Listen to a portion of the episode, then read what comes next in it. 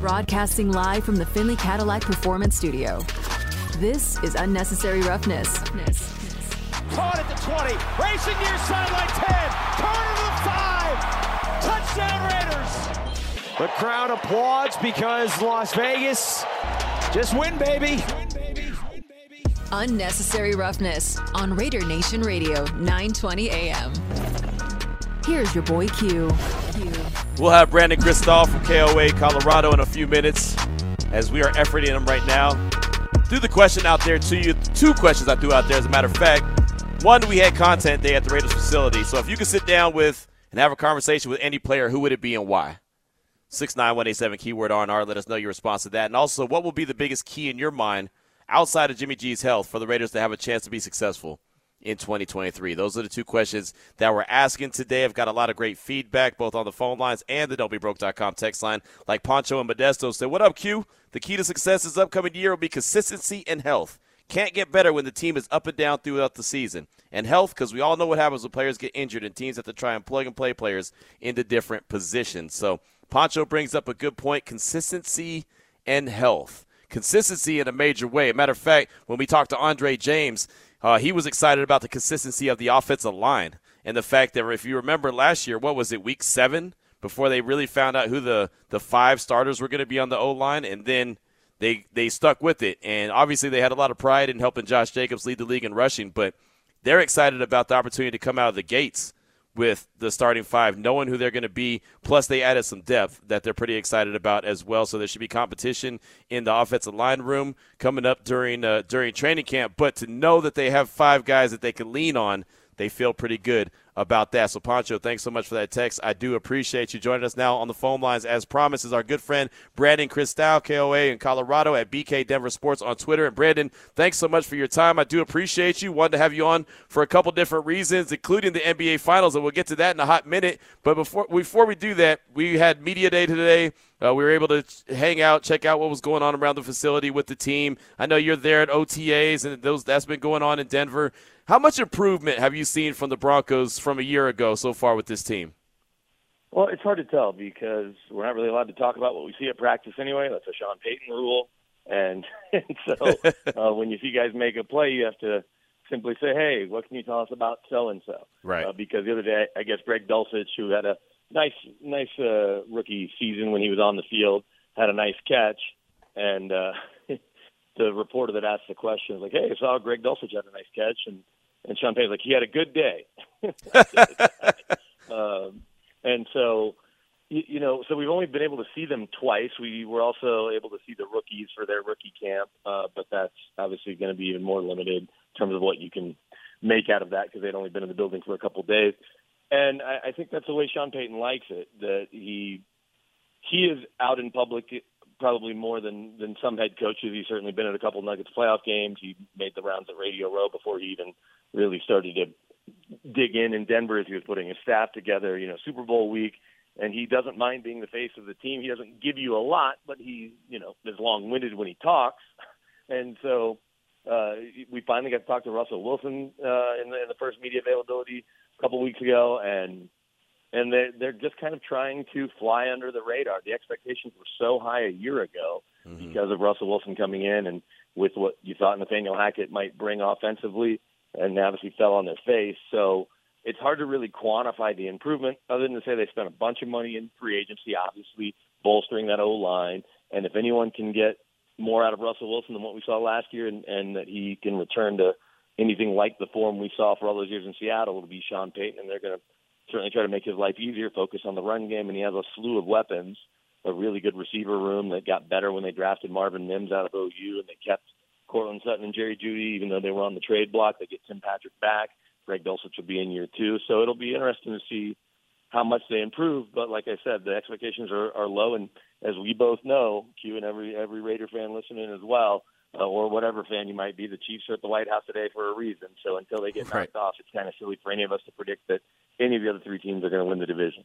Yeah, there's no doubt about that. But Brad, I did want to ask you mentioned Russell Wilson, and you guys finally got a chance to talk to him. Where is he at right now after knowing that he had a rough first year in Denver, and now Sean Payton's been brought in to turn him and this team around? Well, so we went from a year ago where, where Russ was putting stuff out on his social media accounts, and this is worth noting too. And unless something's changed, I think it's really fascinating. And you may not know the answer to this, maybe you do, but the person in the NFL with the most Twitter followers is Adam Schefter, believe it or not, with over 10 million. Right. And then second most, more than any other team, is Russell Wilson, who has about five six, five seven, uh, 5.6, 5.7 million on both Twitter and Instagram. Now his wife has upwards of 33 million. Right. Uh, but so Russ obviously likes to connect with his fans and keeps his you know his brand going, right? And he's got his RW3 Nike gear that's all over town, and I certainly see kids wearing it. My kids have some of it, uh, to be honest. But he was so far out in front of even where the Broncos were last year with some of his posting that it was fine because he thought he was going to come in and be really good. Well, in the Sean Payton world, Russ's posts tend to be pretty personal, right? His his football camp, his kid, you know, there's but there's hardly anything of him working with his teammates or anything from the Broncos facility. There hasn't been anything that I can think of of him at work unless he's reposting something the Broncos posted, which is very little. And in this day and age where teams are giving you more and more, the Broncos in the Sean Payton world are giving you less. So Russ is a little leaner. He also has been at some Nuggets games. I actually, you know, chatted with him in passing before he went on on record and talked about where things are. And so it's it's too early to tell. He's got Davis uh, Davis Webb is his new quarterbacks coach, who walks right off the football field where he started the final regular season game for the Giants. But he's only 28 years old, so Russ certainly has plenty more experience than his QB coach in terms Right. of understanding how things are in that room. But he's a son of a coach, and there's a reason Sean hired him. And obviously, Sean is you know the focal point of running the offense anyway. So it's I don't say it's too early to tell. I just I can't give you uh it's like an incomplete answer because we really won't know until we see them in training camp. We're going to get to see one more day of OTAs this week and then three days of mandatory minicamp next week, and maybe that'll give us a little bit of a sense of of where it is. But after what we saw last year, with just five wins, it can't be worse. You wouldn't think, and if it is, then Russell Wilson's not going to be a Bronco much longer. I'll tell you what, it sounds like your guys' uh, media availability is about as the same as ours. it's not a whole Sure, lot. we were used to that in the Josh McDaniels era. And look, they're they're from the same. They're they're all from Bill Parcells' tree, right? I mean, Right. Josh spending all that time with with with uh, Bill Belichick, and it's just funny because Bill and Josh will give you less. I mean, I think Josh has a little more personality that he'll show uh, that he can show, Mhm. um, but. And and certainly we hear about Belichick. Sean will, you know, he's really affable and likes to tell stories, but he doesn't want to give you anything as it relates to the football team. So it's it's kind of the the same thing. John Fox was kind of like that too. It was just that he did it with a smile and and you know that kind of raspy voice, and so you didn't realize he was literally saying nothing. I mean, he did, but you didn't feel like you needed to take a shower, which is when you which is how you feel when you leave a, a Bill Belichick press conference. right. Brandon Krisztal is our guest here on Raider Nation Radio 920. Unnecessary roughness. Now, one one move that happened that me and you have talked about quite a bit was the the signing of Jarrett Stidham and the fact that the Broncos agreed to that deal before the Raiders even agreed to a deal with Jimmy G. Like that was immediately as soon as the legal tampering period opened up. What made him so desirable from Sean Payton's point of view, and how much do you think he can actually help the Broncos as they prepare for that Week One game against the Raiders? Well, I think in that regard, he can probably help a lot, right? Not, not that all these teams don't really know each other anyway, but he he can talk about Josh's tendencies and and where things stand in the offense with the Raiders personnel, and we know certainly you know Darren Waller's not back, but with the guys that are back, and and it's no surprise that the offense is going to try to hand the ball to Josh Jacobs and throw the ball to Davante Adams, right? Right. We can we can uh, deduce that without watching any game film. But so I, I think that that'll it'll be beneficial. But I think they brought in Jarrett Stidham for a couple of reasons. They like his intangibles. I think you and I talked about that uh, a little bit. And and talking to him coming out of the draft, that was all you heard about was what a what a great leader he is and his intangibles. It does he have enough tangibles, right? There's a similarity to Mark Sanchez in that regard. Uh, but clearly, Stidham might have more. They think that he might, and so I think he's both a good insurance plan for Russell Wilson and a good potential bridge. The idea that Jarrett Stidham is going to be the Broncos quarterback of the future is hard to see right now. Doesn't mean it won't happen, but uh, I, I don't think he's any kind of plan A. I think he's a solid plan B. If it doesn't go well with Russ and they want to pull the plug on it at some point, early, middle, or late during the year, or if Russ gets banged up, and and then if that's the case and they do move on from Russ, if Jarrett can't secure the job and, and look like, I guess you know, for like Brock Purdy, right? If he can't find a, a better comp, and I know that, that you know it's not apples to apples, but if you can't just go out and and take over the job, or like a Tony Romo did, or whatever it may be, and I know they're the exact same you know pedigree with how they came in, but he's then probably a very good bridge to whomever that young quarterback is that they want to go get. If it's one of those QBs in the draft next year, if they're in position to go get them, and and that means that the wheels have fallen off, but then Jarrett will have been in the room, and and he uh, along with uh, assuming Davis Webb keeps his job as the as the quarterbacks coach, uh, and I'm not, I'm not trying to say he won't, but right. there'll be some continuity there. So I think that that he was a guy they like his his skill set, they like his traits. I guess they think they don't have to change the offense much if Russ were to were to go down or or you know get yanked or whatever. And so I, I don't I, like I said I don't think he's a plan A. I think he's just a solid plan B for now. What did you think of, of Jimmy G? We know that you know he's injured right now, but uh, all expectations are he'll be back by camp. You know what Josh McDaniels wants in the quarterback, and Jimmy G's been in that system before. What do you think he brings to the table, uh, if healthy, out there with the weapons that the Raiders currently have? Well, and that's the biggest problem. And so, for all the things that you like about Jimmy G, the biggest question mark is the if healthy part, right? right? And he just hasn't been healthy. When he's healthy, he wins. Uh, you know, also he's been in good situations, right? He stepped in for Tom Brady and won those. Well, I guess it was a game or two before he got hurt. And then he obviously has played well when he's been on the field for the Niners with Kyle Shanahan and that great defense and and those pieces around him there. And so I think that he'll do what you need. I don't know if he's more dynamic than Derek Carr. I don't know if he has more arm talent than Derek Carr. Although you know it's easy to, and I'm not trying to bag on Derek Carr, but to make the case that he wasn't the same after that injury, you mm-hmm. know, where he missed the playoff run, and since then he hasn't been fully the same Derek Carr. I still think he can make all the throws, and I think he'll help New Orleans win games. But I, I don't think there's much of an upgrade now. There's not a crazy financial commitment, and I understand the idea of wanting to be flexible in case something else makes sense. And you know, the Tom Brady excitement notwithstanding, or the, the thought to try to get Aaron Rodgers, all that. Jimmy G, I think, is a fine stopgap, but he can't be your plan A for many more years, I wouldn't think, because mm-hmm. you just can't trust his health, right? right? What's what's the most he's played in a season?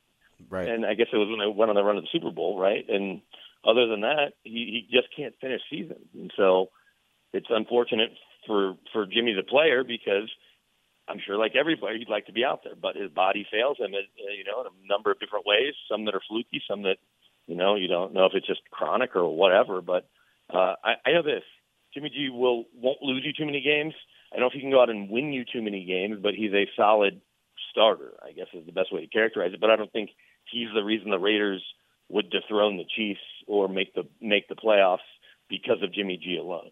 Right. No, I agree. I agree. And he just, you know, obviously he's familiar with Josh McDaniels, so that's a step in the right direction. But again, he's got to be out there to be effective for the silver and black. Again, Brandon Krisztal is our guest here on Raider Nation Radio 920 Unnecessary Roughness. I did want to ask you about the NBA Finals as well. Uh, the Heat and, and Nuggets are all knotted up at one. I got to ask, man, as, as dumb as it's probably going to sound, what in the hell happened to the Nuggets last night, especially at the start of that game? Yeah, they came out flat. And it was funny because I had the first question right out of the box to – Michael Malone post game and asked about the starters and, and their lack of contribution. He's like, no, that's not the story. Like, oh, defense? No. Like, it's the effort. Which mm-hmm. you know, and I was aware of that. I just didn't want to come right out. And I, I kind of mad at myself for saying, hey, why did they come out flat to start the game and to start the third quarter, to be honest? Right. Um, and, and he didn't have any answers.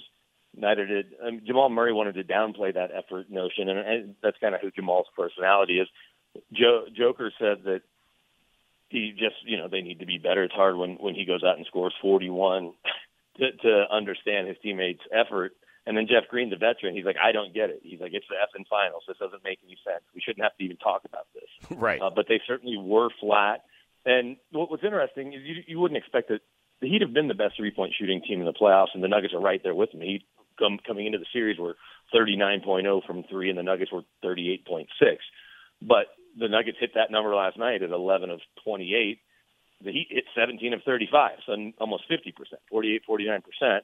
And they missed open looks in, in game one. Michael Malone said that after the game. He's like, look, we gave them a few too many open looks, and we're, we're lucky that that game went in our favor, but they're not going to shoot that poorly. I don't think he thought they would shoot as well as they did last night. Most people right. don't expect the team to shoot 50% from three, but when you're going to give them clean looks and, and plenty of open looks and and just not challenge it better and, and not switch better on even you know plays at the basket. There are a couple times Christian Braun and Bruce Brown got confused on a couple switches, got easy buckets for Duncan Robinson, open three a layup from him as well. You just can't have those lapses mentally, and that, I guess that's kind of what Jamal Murray was alluding to that the discipline, you know, to understand their rules and stay home. And all that being said, they still only lost by three. Their first home loss, they didn't get run out of their own gym. Right. But plenty of people that wanted to go ahead and just pencil in a sweep or say they were going to take this in five, and they still might. You can't keep doing this in the NBA Finals. You're going to run out of games here pretty soon if that's the effort you're going to give. Yeah, exactly. And I, I, was never signed up for the Nuggets sweep. I always, I, I still think that the Nuggets win in six, uh, but that's just that's just me. So we'll see what happens. But what do you think? How does Coach Malone? What adjustment does he make in preparation for Game Three? Yeah, it's interesting because personnel-wise, it's not like he can do something like we saw Erik Spoelstra, where he played Kevin Love a little bit more, and, and obviously snuck in a few more minutes from Cody Zeller, although I don't think that really helped other than it made Joker want to score and not look the pass. So maybe that's their their uh, attempt to take Joker's teammates out of it is by saying, look, you've got a guy that you can score on every time, so we're going to let you just trade a bunch of twos for those guys knocking down open threes. Right. Um, so I, I think honestly, it's, it is it really is an execution and an effort, right? You you can't come out flat. You have to stay on the gas. You have to pick up the intensity, and you have to treat it like it's the NBA Finals, right? Just because people are picking you to win and you're prohibitive favorites there in Vegas and all of that doesn't mean they're handing you the trophy or, or setting the parade schedule just yet. You have to go right. out and make the plays on the court. And the one thing we know about the Heat is, well, one, they aren't a real eight seed, so there's that. but right. the other thing is that they don't go away, right? They're a relentless team, and it starts with with Spo, and then Jimmy Butler embodies it as well, and and it trickles down from there. And they have a bunch of guys that have scrapped and clawed their way into the league. When you talk about guys like Gabe Vincent and Caleb Martin, and and other guys that maybe you know were forgotten about or afterthoughts on other teams. So it's it's kind of a character thing there with how they're built. And so you're not going to blow these guys out. You're not going to run away with too many games you wouldn't think. But the Nuggets are a better, deeper team. They just have to ex- execute and they have to come out and play the way they're supposed to play, which is what they did, knowing they didn't have I don't say margin for error, but when the Suns have Booker and KD, they're going to keep them in games, and mm-hmm. certainly with LeBron and AD, they're going to keep the Lakers in games. And so those were you know challenges in their own right. And so even though the Heat's personnel may not look like that with, you know, I don't know if Kevin Love is a Hall of Famer and, and who knows where Bam Adebayo's career ends and Kyle Lowry and guys like that, but mostly Jimmy Butler and then how do the other guys play around him? And Bam's a legitimate all-star, has been a couple times, but yeah. he doesn't scare you the way those other four guys that I mentioned they just faced. That being said, you still have to go out and make the plays, and and they just didn't do enough of that. But I don't know if I'm panicking completely. Plenty of Nuggets fans are because of the way they came out flat, like we talked about but they still only lost by three. And Jamal did have a good look to tie it up, or a look that he felt comfortable with, and Malone felt comfortable with. So if they can just do the little things, they should be in pretty good shape and at least steal one back in Miami to to reclaim home court. If not, you know, figure out a way to win both games down there in South Florida Wednesday and Friday, games three and four. Well, they always say that you, you don't have a series until the road team wins a game, and the road team won a game on Sunday night. And again, I, I was pretty shocked because Denver just doesn't lose at home. But the Joker didn't have a triple double. He went for 41, but he didn't have a triple double. When he has triple doubles, they don't lose. So there's no, that. And and when he scores over 40, they lose. They're right. Oh three when he scored over 40, so which is crazy. Right. So don't don't let them score 40, but let them get a triple double, and then the Nuggets will be where they need to go on their way to victory. Brandon, fantastic stuff as always, man. It's always great to catch up with you. What what do you uh, what do you got cooking that uh, we should be on the lookout for? Are you writing anything? You're just doing radio? What do you got going on? No, it's, it's, it's a lot of radio, and then I've been I filled in a little bit on Peacock on or came on on Brother from Another with our guys Michael Holley and Mike nice. Smith and I'm looking forward to the Nugget season ending, hopefully with a parade, which is a fun way to end it. Right. And then a couple a couple of down weeks before we know training camp will be here uh, as soon as we know it. Right. Yep. Everyone else has has anywhere from eight, uh, you know, ten to twelve weeks of summer, but when you cover football, you mostly have about eight weeks of summer. so exactly. I want to embrace those four or five weeks that are that are coming for me here, hopefully after a Nuggets parade. No doubt, no doubt. Well, great stuff, man. I definitely appreciate you. Enjoy. Uh, keep watching those nuggets. You know we're paying attention from a distance, man. I appreciate you. I appreciate it, Q. Talk to you soon. All right, brother. There he goes, Brandon Krisztal. Good, good dude right there. Uh, covers the Broncos, covers the Nuggets, covers everything Denver sports. Does a fantastic job. KOA Colorado. Last time I caught up with him was in the owners' meetings at uh, in Phoenix not too long ago. We hung out, had a couple beverages, uh, post post uh, our shows and everything, and it was it was a good time. Man, every story had a couple beverages. I knew that was coming. How? No, I'm just saying. I, I hey, I am a fir- I am a listener to the show. I I, li- I am a listener and a contributor. Okay. Fair enough. Fair enough. Well, I mean, it's always good when you have a little bit of downtime to go ahead and have a couple, you know, a couple Yeah, beverages you- with the fellas and catch up. You, You know? always got your networking in. That's uh, what you're supposed to do. You don't you don't survive in this business without having a strong, strong network, and that's one thing I've learned how to do at a very high level. Many thanks to Brandon Krisztal. We definitely appreciate him. 320 is the time. We'll come back, get to you some of your calls and texts, and then we have Ed Graney from the RJ, and of course our sister station ESPN Las Vegas. He'll join us at 3:30. Also Marcus Epps and Jakobi Meyers. You'll hear from them in the four o'clock hours. This is Raider Nation Radio 920. It's Unnecessary Roughness with your boy Q on Raider Nation Radio. Had a fun show so far. We got Ed Graney coming up in about five minutes from now. He'll talk some Raiders, talk some Golden Knights Is they're in action tonight, game two of the Stanley Cup Finals. What a victory that they had over the weekend on Saturday. That was fun to be out and about around town and see the excitement from all the all the locals while the, the Stanley Cup Finals were going on. It didn't matter where you were. If there was a TV, it was on, and it was on the Stanley Cup Finals. So we'll talk to him about that, but we'll also talk to him about the Raiders and just what he thinks about the team, what it's going to be. Like the, the question I threw out there, the keys for him this season for the Raiders to have success. I mean, we know that Jimmy G has to be healthy, so I'm taking that out of the equation. But what would be the biggest key in his mind for the Raiders to have a chance of success in 2023? And then I threw out the question as well, uh, since we had content today at the Raiders facility, if you could sit down and have a conversation with any player, who would it be? And got a ton of feedback on the don'tbebroke.com text line at 69187 keyword R&R. We definitely appreciate the feedback. Jim from Yonkers, our good friend of the show. I'd want to interview Josh Jacobs and see how he feels about the changes. The status of Josh Jacobs is the key. He wants a long term deal and may not sign the franchise tag. Don't think he has to sign anything he doesn't want to. McDaniel said he had a decent season last season. You could play the tape. I could not believe I heard that. We need to have him on board. Running backs in general get treated horribly. Get paid while you can because their careers are short. Thank you for a great show. It's Jim and Yonkers. And yeah, McDaniels did say he had a decent season, but he was he was saying that as a joke uh, because he was talking about guys that were out there as at, at the facility and guys that were out at OTAs participating and guys that were uh, in training camp. And that was referring back to Jimmy G and his health. And so he said that, hey, there's guys that were uh, that, that didn't really participate in OTAs last year. Josh Jacobs, he wasn't out here. He had a pretty decent season, but he said it with a smile on his face and he was kind of shrugging his shoulders. So he was definitely making a joke. He was basically saying, like, these guys don't necessarily need all the time on the grass right now. They can get out there at the at, at uh, training camp and and have an opportunity to be really successful. And yeah, Josh Jacobs did not have a decent season. He had a phenomenal season. He was the engine that made that team go. Davante Adams, we talk about him and his 1,500 yards. We talk about him and his 100 catches and his 14 touchdowns. We do all that, but that dynamic worked really well. You know, Josh Jacobs being able to run the rock and, and run it the way he did, run downhill, and, and really be the identity of the team. When remember there was weeks on top of weeks when we come in here and say, "What's the identity of the team?" The Raiders don't have one. I remember do- doing the Raider Roundtable weeks on top of weeks with Lincoln Kennedy. And I kept saying, "What's the identity of the Raiders team?" I don't know yet, Q. I don't know yet. Josh Jacobs allowed the identity to be a strong run game led by him, and then of course Davante Adams in the mix and, and everyone else involved as well.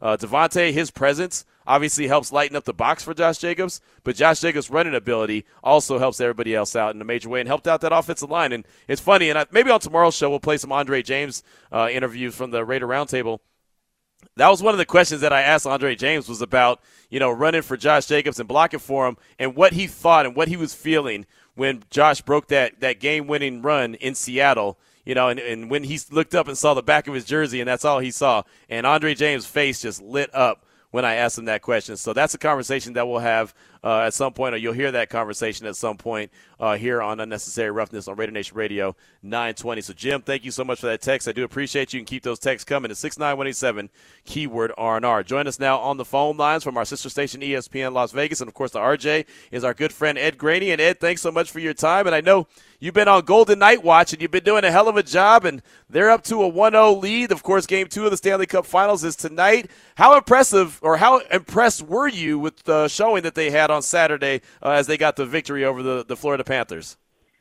Hey Q, what's up? Yeah, um, the the good thing for them is they didn't really play well and they won five to two. Right. So if they can kind of replicate what they did in Dallas in that game six in Dallas, uh, I think it's going to be pretty good for them. Yeah, they weren't great the other night. Um, the goalie was great, right. uh, as he's been most of this series. Adin Hill, you know, I'm sure you saw the save um, that he Mhm. made. Yep. Uh, that was just amazing. Um, but yeah, they defensively they weren't great, um, and yet they still found a way to win, and now they're three out from it. So uh, you want you want to hold home ice. Um, Florida will have pushback tonight. I think Florida will play a lot better, so the Golden Knights going to have to play better as well. Yeah, no, I agree. I think that they're going to play a lot better also. Uh, and I was I was impressed, like I said, just because you know they put five goals in the in the net, and, and you're right, they didn't play well, but I felt like they took advantages when they had opportunities, especially in the power play. Yeah, they did. It, it's you know they they took advantages there. Um, they played physical. They didn't let Florida's physicality and especially at the end there, you know, drive them to doing things they shouldn't have done. Um, they were able to kind of keep somewhat undis- or somewhat disciplined, and they're pretty good at that. Um, I think Hague has a lot of fun with that in terms of guys kind of take runs at him, and he likes to smile through it. They've been pretty good all year at staying out of the box because they are more disciplined than other teams.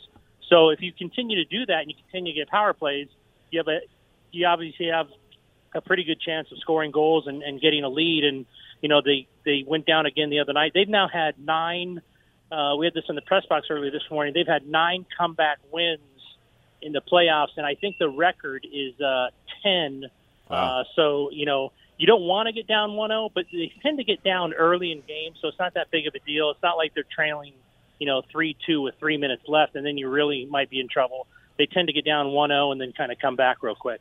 That, and that that's what matters. They they come back. It's not it's not like the time when they start pressing, right? It's not it's not crunch time when they get down. They get down early, no, and, and then they're able to come back, as you mentioned. Again, Ed Graney is our guest of ESPN Las Vegas, our sister station, and also the Review Journal. Jared's got one for you. Go ahead, Jared. Well, actually, hey, can, hey how you doing, sir? How you doing? oh, I'm awake. Um, we, uh, I was actually kind of going off of the fact that they played really clean aggressively. Were you surprised at how aggressive both teams came out? Like they almost were playing like they don't like each other, and I don't recall these teams having any beef. No, they don't have any beef. They're both really, really hard on the forecheck, and they're both want to be physical. So I wasn't surprised that, and I also wasn't surprised because it's the first game. And Cassidy, we just met with Cassidy a little while ago, and he said they didn't play their best game, but he's right. I think game one is, you know, for lack of a better term, cliche feeling out. Like you just don't know, especially you only play each other twice a year. They split the meetings. You're exactly right. There's really no beef between them. It's not like San Jose or people, you know, you play all the time and, you know, Edmonton and people like that. So I guess I wasn't surprised that they were so physical because it was the first game they wanted to set a tone.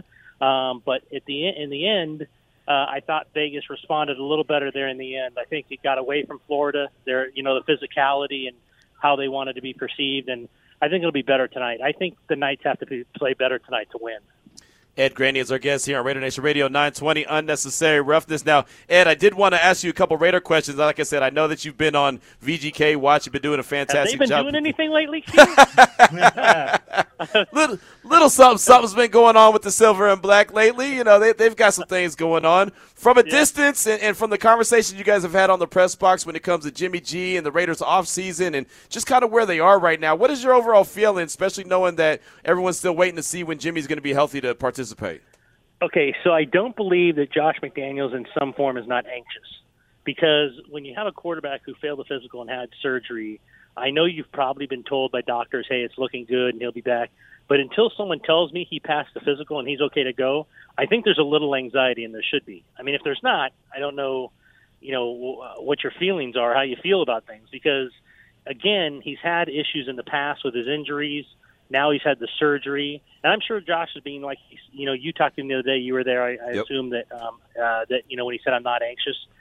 I'm not so sure. I, I think I think you'd have to be human not to be a little anxious because of his past and because you want to see that the foot is uh, fully healed. But I don't know. Maybe the doctors have completely uh, convinced Josh McDaniels that everything's okay and that he's going to be fine and you know he'll be there for training camp. And if that's if that's the case, good for the Raiders. Um, you need him there. You need him playing. Um, so we'll have to see. Um, I think though, until someone says he's past his physical and he's 100%, he's ready to go. There's always a little, you know, kind of trepidation in the back of your mind that you know, hey, you know, how, how healthy is he? Well, we know that you'll be available for training camp. You'll be out there with us. Uh, how quickly do well, you think? Are, you, are, we sure the Golden Knights will be done by then? Because at this point, Q, I don't think they're ever going to be done. They might not be. They might not be. It might. They might finish off the season and go keep going into into playing some more. They they might. Yeah. They might like this playing thing. But when you know you'll be available for training camp, will Jimmy G be available? Like, how quickly do you think that he needs to be available for training camp? Well, the sooner the better because he's got to get, you know, I mean, look, he's got to get some kind of consistency with these receivers, right? I Yep. Mean, the sooner the better for him. Um, now, you don't want to rush it either because the last thing you want is a setback and then, you know, you're kind of in trouble there in terms of what you do next. So to me, if he's ready to go first day, let him go. If he's not, you know, be careful with it because again, if, I think you have to be careful because of his past. Um, this is not the first time he's been injured. This is not the first time he's had these type of injuries. But yeah, I mean, you you want him there the first day, unless he's not 100%, and then you got to be careful with him. But you know, he's got to get, like I said, and you know this, he's got to get consistency with these receivers, and he's got to get you know uh, playing with them down and how what the, where they like the ball and what they like to do. So the sooner the better for the Raiders. Ed, if let's say hypothetically Jimmy G isn't ready till game or week five, Jeez. how many like what do you put the under over on Brian Hoyer win total? Oh, the three or four on the road, Yeah, that's tough. um, three to four on the road, um, one and a half. All right, fair enough. That's tough. What would, That- I mean, what would you put it at? Uh, three and one. Really? Oh, He you is are such a- he you are is the- posi- you are the positive guy of the group. he is the most he is the biggest Brian Hoyer supporter. He's been ever since the whole news about Jimmy G and his his foot. He's all he's been doing is texting in, calling in, talking about Brian Hoyer's got you. He's going to be that guy. He he's he's and, and look, I don't have any doubt that Brian Hoyer knows what he's doing. But I mean, he's a 15 year vet. He's been in the league for a reason. He knows he's stuck around the league for a reason. But I mean, ultimately, you don't feel great if Brian Hoyer is your starting quarterback. No, you don't, and nothing against Brian Hoyer, but you know it is what it is. Right. Um, and if he's the starting quarterback, um, I don't, I wouldn't put that number very high. Um, I guess I shouldn't say nothing against Brian Hoyer because I just put it at one and a half. So there's something against Brian Hoyer. uh, you know, I mean, I don't think you can say both things. Um, but you know, you asked me to give you a number, I gave you a number. Right. I mean, it's just it's just being realistic. And today we talked to Maxx Crosby. We are at the Raider uh, Roundtable for uh, for Content Day, and it was about three and a half hours long. But we talked to Maxx Crosby, and he was saying that six and eleven is not okay. Six and eleven, he knows why the fans are, are angry. He understands it. It's not acceptable. When you have that kind of accountability and leadership from a guy like Maxx Crosby, how much does that you feel like kind of resonate in the locker room with the rest of the guys? When you know your best guy is saying, "Hey, what we did last year is not is not okay." Yeah, I think it resonates a lot. I think that guy is as good a leader as they could hope for. Um, you know, on the outside world looking in, you know, you hear things like, "Hey, if Jimmy G isn't, you know, ready to go, who do you play?" You know, there's been a lot of people say, "Hey, do you tank? Do you tank for a top pick and try to get a quarterback in the future?" All that. Players do not want to hear that. Players No. want nothing to do with that, and and they shouldn't. They shouldn't. I mean, it's a, it's you know, it's a cliche, but it's a game where the next play could be it. So you know, you want to do the best you can for each play and is win as much as you can. And in that sense, I don't think they could ask for a better leader than Max. Um, he's intent. He wants to win. He wants to be the best. He has consistently said that, and uh, I don't think they could do better than him. So, you know, I'm not surprised he said all that. And if I'm in that room, I'm listening to him, um, and and he's leading the way. He'd be the guy, you know, I'd probably first listen to. Yeah, I would think so. You listen to him defensively, you listen to Davante Adams on the offensive side of things. And if Yep. both are talking, then you're really paying attention to what they have to say. Well, Ed, we'll wrap up with this. I threw the question out there today. Uh, taking taking Jimmy G and his health out of it, what will be the biggest key for the Raiders to have success in 2023? Like to give them an opportunity to have success, what is it going to take? Not talking about Jimmy G and his health. I mean, defensively, I'd imagine. I mean, you know, I you know, if, if let's just assume Jimmy G plays. Yeah. um, and I do, you know, I think he's got some weapons there.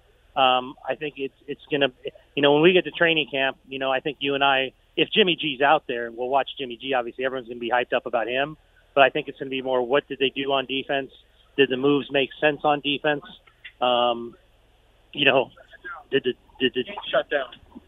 Oh, excuse me, I'm sorry. The we are now getting kicked out of the arena because the players are in their pregame soccer match. Nice. I'm telling you, I'm telling you and Jared. Wow. Nice. You are on. You are on the job. I love it. That's that is great I right just- there. I, I just got run over uh, by Nick Hague holding a juice bottle. That is So, funny. Uh, no, I, I, I'll leave it with defense, and I think you guys would agree. Um, they're going to have to really um, show me, and I think show UQ and Jared that they're better defensively. Because if they're not, I don't know if Jimmy G matters very much. I agree, 100%. Well, Ed, get out of there, man. Be careful, man. I, I know, need I you. I need you to be healthy. Hey, Nick Hague's a, I just figured out Nick Hague's a really big guy because he just ran me over and he had a juice box and I got a sorry. Reported here first, Ed Graney. Nick Hague is big. There you go. Thanks, you go, Ed. Buddy. There you go, buddy. See All ya. right, see ya. There he goes. Look, on the job hazards right there. You never knew that the job could be so hazardous to your health. Ed on the job. That's that's why. How many times is he the Nevada Writer of the Year? A thousand. I believe it's uh, a three-time. It, well, since I've known him, I've known him for about six years. He like wins every other year. It's like Right. him and someone uh, like somebody wins and then Ed wins, and then Well, somebody I- wins and then Ed wins. I need to get some of his juice because I wasn't a winner when it came to the sports broadcaster. I wasn't a winner. I I I, I don't know if I came in second or third, but I didn't win, so I got to get a little of his. Oh, hold on, hold on. You you should get props for that because you. I didn't know we could be nominated for that. So you Well, we obviously can't. I obviously could. okay? So, it's an I thing. Look, when it's something good, Jared, it's an I thing. When it's a something bad, it's a we thing. You got to understand the dynamics, right? All right, fair enough. When things go right, it's all on me. When things go bad, it's more of a we thing. You know, well, we didn't do that correctly. You know what I mean? From my experience, when things go bad, it's an I thing. what did you do? Uh, I don't know. Right, it happens. No, I gotta get I gotta get some of that Ed Graney juice, man, so I can so I can try to win that award next year. Uh, Kevin Bollinger from uh, Fox Five won it, so uh, he's very well deserved, and he drives a Cadillac, so you know I wouldn't expect anything less, right? Us, us guys that drive Cadillacs, we live to a different standard. We we expect nothing but the best from ourselves. It's such a it's such a cliche, it, it is, but it's when, it's a, but it's a cliche for a reason. when we go to lunch. What do we do? Go get jump in. The Cadillac. Exactly. There you go. When we drive when we drive to Phoenix for the owners meetings, we're in the, The Cadillac. Cadillac. So there you go. I, I- look, it's my mom's fault. If you want to blame any blame on anyone, don't look at me. Again, see, this is what I'm talking about. When it's not something positive, it's a we thing. When it is something positive, it's a me thing. This is all Mama Q's fault. I would not be such a Cadillac guy if it was not for her. So there's that. So anything, I tell the wife that all the time. She gets mad, and I, I told her the other day I took uh, my car in for an oil change, and I was like, you know, the new Cadillacs really do look good. She's like, are you serious? Get out of here with that. So I can't even take my car in for an oil change without her getting nervous because she thinks I'm going to say something stupid or stick around there longer than I need to. So there's that. That's You- what happens. You're such a Cadillac guy. You even uh, order your beverages that way. Absolutely do. 342 is the time. Cadillacs for everybody. That's how we roll. Hit us up. WBroke.com. Text line 69187 keyword RNR 702-365-9200. What outside of Jimmy G's health will be the biggest key for the Raiders to have an opportunity at success in 2023? And if you could sit down and talk to any player on the Raiders roster, have a little 10-minute conversation, just you one-on-one or maybe even a group of people, who would it be and why? Let us know about it. It's Raider Nation Radio 920. It's Unnecessary Roughness with your boy Q on Raider Nation Radio. Love to hear from you, Raider Nation, 702 365 9200 and the don'tbebroke.com text line 69187, keyword R&R. Of course, that's pushed by the DLC, the Dollar Loan Center. We definitely appreciate them.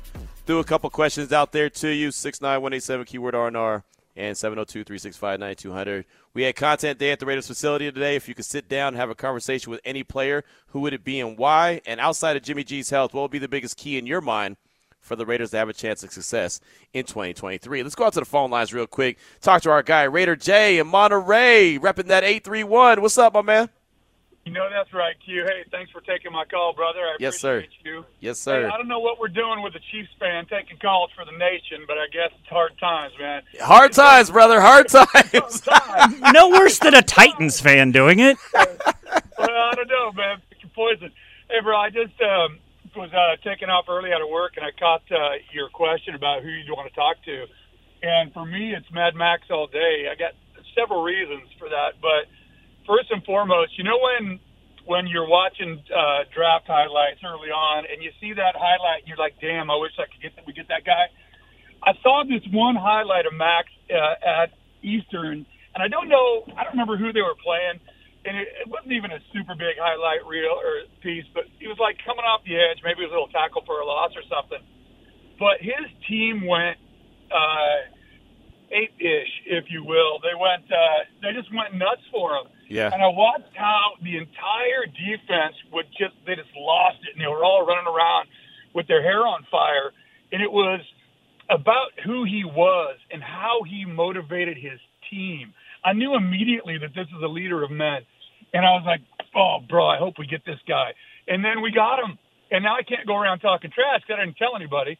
But he was my guy. I'd love to talk to Mad Max. But um, hey, man, that's it. I just want to call and check in and tell you, tell the nation I love them and uh, keep doing what you do. Thanks for taking my call, Q. Hey, great call, my man. Definitely appreciate you. And yeah, it's always great when you get little W's like that, like little wins, right? Uh, I had similar stories uh, when it came to Josh Jacobs. That was a guy that I had I identified early. I really wanted the Raiders to go draft him. He did. I ended up developing a relationship with him in Nashville, had a conversation with him, uh, and even suggested to him because that was the day that uh, Marshawn Lynch was was officially retired. And I say that in air quotes because I don't think he was ever officially retired or even is officially retired. But there's that. But uh, yeah, that was the day that they said, okay, Marshawn Lynch is not coming back. And so I talked to Josh Jacobs and I said, hey, there's kind of a hole in the running back position. How would you like playing for the, the Raiders? And obviously, the Raiders had already had conversations with him. And uh, he mentioned that, you know, cool. And they're going to go to Vegas and they don't have any state income tax. And so that always, stand, that always uh, stands out to me, right? And, and so just knowing that I was able to establish that relationship – uh, pretty early, and even to this day, we laugh about being in Nashville before the night before he got drafted. So uh, that was always a, a, good victory. But there's something about certain guys that you see, and you're like, man, sure would like that guy to be a Raider. Quinnen Williams was the other guy, and I know he's a Bama guy. I'm a big Bama fan, uh, but Quinnen Williams was another guy that I looked at, and I was like, man. He'd be a hell of a Raider. Obviously, that didn't help, uh, happen. The Jets picked him one one pick before the Raiders had an opportunity to. They ended up going with Clelin Ferrell, uh, and the rest is history. But that would have been another good player. But it's nice to get that nice little victory and uh, say that you identified Mad Max as a guy you'd like, and then boom, not only did the Raiders draft him, but he's now on a second contract and he's the leader of the team. I think that's pretty cool. Yeah, no, that is definitely awesome. Um, what's really funny is I one of my worst misses whenever I used to do a little bit of scouting is uh, I did a little bit on Ameer Abdullah and I was all in. Like yeah. I was like this this guy because I I can't recall the other running back that was taken in that draft, but it was like, oh no, Abdullah's going to absolutely like he's going to run rough shot. Yeah. In Detroit. Right. That did not happen. No, but you know what? To Ameer's credit, he's carved out a nice little role for himself in the league. He's been exactly. around the league for a long time, but he did carve out a nice role. And really, uh, he's he's another running back in that running back room for the Raiders, where they're I mean they're pretty deep, but he just has his different role, right? He's obviously yeah. he's he's been doing things on special teams, but also catches the ball in the backfield really well. Even had a, a receiving touchdown a year ago. So yeah, I, I think that he's done well for himself. Now he wasn't the guy that a lot of people expected him to be coming out of school, but uh, again, being able to hang around the league as long as he has, I think that he's he's carved himself a little niche. And that's exactly like that's kind of what swelled my heart is that I was like, you know what? I may have been wrong initially, but he's proven all the other people wrong who said that oh yeah, he's going to be in the CFL in 3 years and it's like, no, he's he has skills. Right. So that's one of those that I was that I'm like really proud of that it came back around. It another one, around. another one that I was really proud of, and I pounded the table for. And it's not, and I didn't even pound the table because I thought he was going to be a great Raider. I just thought he was going to be a great player. That was Khalil Mack when he was drafted. Because I, I, was in Texas at the time, and the Texans had the number one overall pick, and of course you had to go pick Jadeveon Clowney because he had that big hit in college. But that's all he had was that big hit in college, right? That's what everybody knew him from. Now, if yeah. you covered South Carolina, you knew that the dude was a hell of a player. But all I kept saying was, man, I don't think he's a good fit for that Tex. So I'm telling people that that cover the Texans, I'm like, I don't think he's a good fit for what they want to do. What Romeo Crennel wants to do as a defensive coordinator in in uh, Houston. I think that actually Khalil Mack would be better. He's he's more versatile, can play different roles. And everyone's like, ah, and these are guys at my radio station. They're like, ah, he's a guy from Buffalo. What's he going to do? And I was like, I don't know, man. I'm telling you right now, I think he's going to be a hell of a player. And then when he fell in the lap of the Raiders and they selected him, man, I went to work the next day, man. I was I was the belle of the ball, homeboy. I walked I walked in there, man, head up high, like what? Tell me something.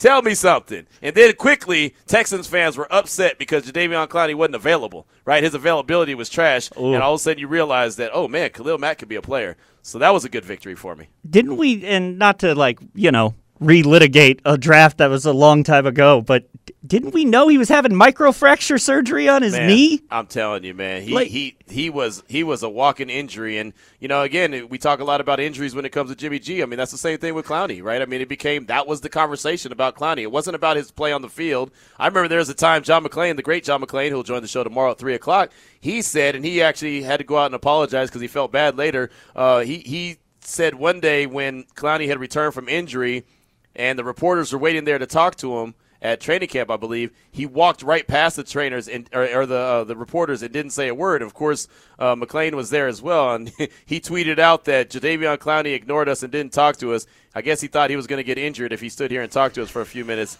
He was he was angry, and John don't get angry that often, but he was angry because it's like, wait, hold on, I'm trying to do my job, and you're not giving us any love. And then later he felt bad because he's like, well, he does get injured all the time, so I probably shouldn't have joked about him being injured. But so he he he did apologize, but I thought that that was that was pretty funny. Uh, as well. Got a quick text that I want to get to before we take a break. Uh, how about this one from the 209? Key to success is discipline, Q. Can't let stupid mistakes dictate the outcome of games. That is so spot on the truth.